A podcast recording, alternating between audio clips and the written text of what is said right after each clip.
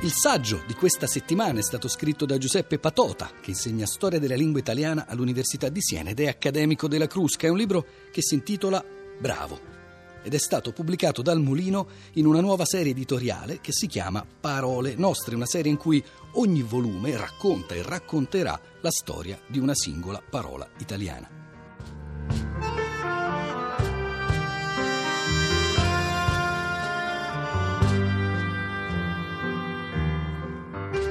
Nell'uso italiano contemporaneo, la parola bravo ha un significato normalmente positivo. Se questo è vero ed è vero, dobbiamo chiederci come mai bravata, una parola la cui derivazione da bravo è trasparente, non ha affatto un significato positivo? E come mai non ha un significato positivo neppure un'espressione composta con bravo come notte brava? Infine, la terza e inevitabile domanda. Come mai i bravi di manzoniana memoria tutto erano fuorché bravi? Per rispondere a queste tre domande dobbiamo risalire al fondo etimologico di bravo. Questa parola ha il suo antecedente nel latino barbarus, cioè straniero, che a sua volta è un prestito dal greco barbaros. Greco antico significava barbaro, incivile, termine che naturalmente ha dato origine anche a barbaro.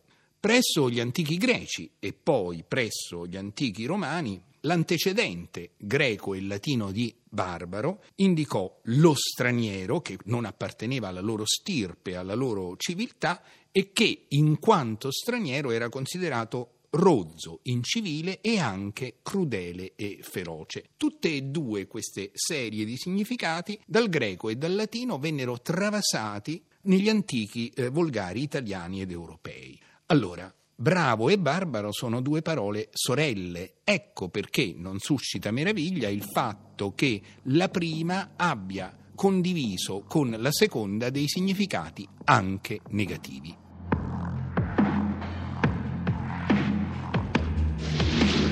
Più bella e più superba che bravo, grazie.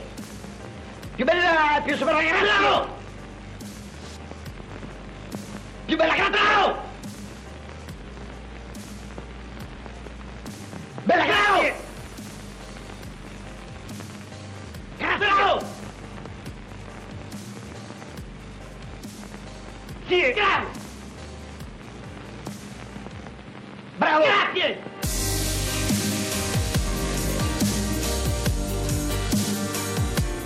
Nell'italiano antico, diciamo dall'inizio del 300 e fino alla fine del 400, l'aggettivo bravo significa più cose insieme, significa feroce, crudele, coraggioso, sì, ma fino alla temerarietà. Ed è molto difficile distinguere i significati positivi da quelli negativi. Beh, questa difficoltà si fa ancora più vistosa dalla fine del 400 in poi. Perché? Perché nell'Italia tormentata dai conflitti che fra il 1494 e il 1559 la riducono a un campo di battaglia, una specie di oggetto di conquista da parte degli eserciti stranieri, non si può stare a guardare troppo per il sottile. E allora le componenti negative di Bravo passano in secondo piano, in battaglia, in guerra, quando si tratta di menare le mani, essere bravi è una virtù, potremmo dire, necessaria nel senso machiavelliano del termine.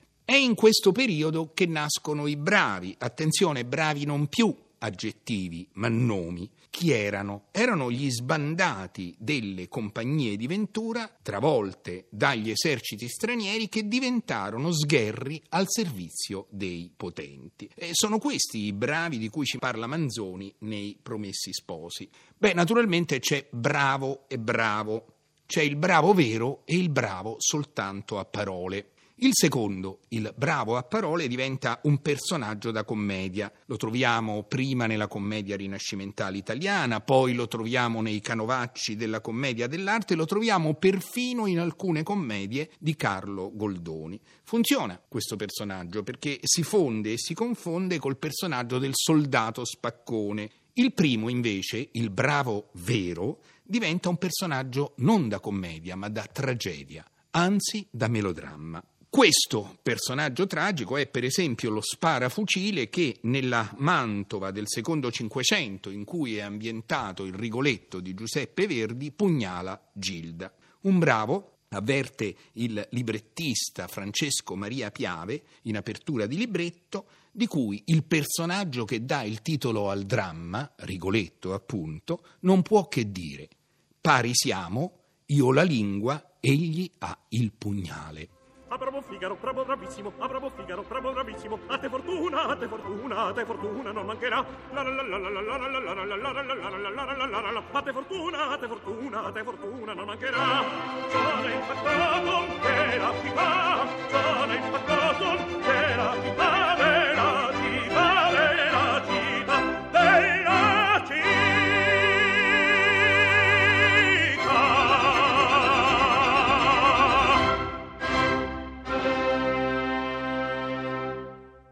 Negli stessi anni in cui comincia a essere utilizzata anche come nome, la parola bravo viene anche, per così dire, depenalizzata. Assume prima il nuovo significato di capace, di abile, e poi il significato di buono, pensate, che ne so, a bravo uomo, brava donna, brava persona e così via. Quel significato, quei significati che ha mantenuto fino a oggi. Però la carriera di bravo non finisce qui. Fra 600 e 700 questa parola diventa addirittura un'esclamazione, un complimento da rivolgere a chi dice, fa, ha detto o ha fatto o si spera che farà qualcosa che merita consenso e incoraggiamento. Bravo! Impossibile non pensare ai bravo e ai bravissimo che ricorrono in largo al factotum, la cavatina che il baritono canta nella seconda scena del primo atto del Barbiere di Siviglia di Rossini. Ai bravo, ai bravissimo che eh, Figaro rivolge a se stesso in forma di citazione,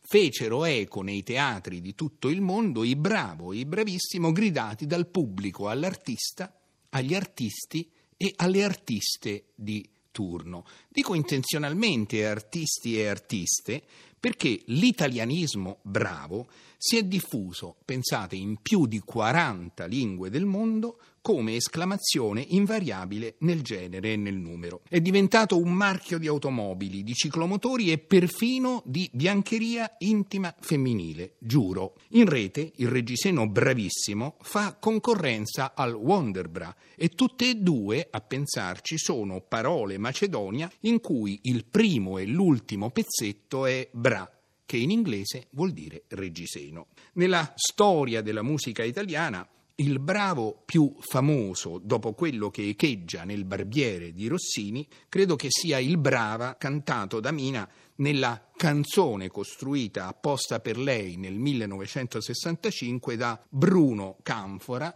per saggiare le straordinarie capacità vocali di Mina che con scorribande prodigiose lungo un'estensione vocale di oltre due ottave ne dà un'esecuzione memorabile. Brava a Mina, naturalmente, ma bravo, tutto sommato, anche a bravo, questa piccola parola dalla grande storia, testimone di tante vicende della storia d'Italia, dal Rinascimento ai giorni nostri, testimone di tante qualità buone e cattive di noi italiani.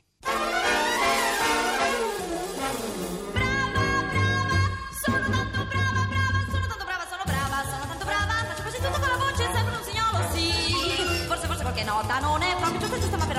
che così nessuno sa cantare. Sono come un uccellino, senti il trillo, senti il trillo. State a sentire queste note così basse che so fare. Poi vado su, vado su, vado su.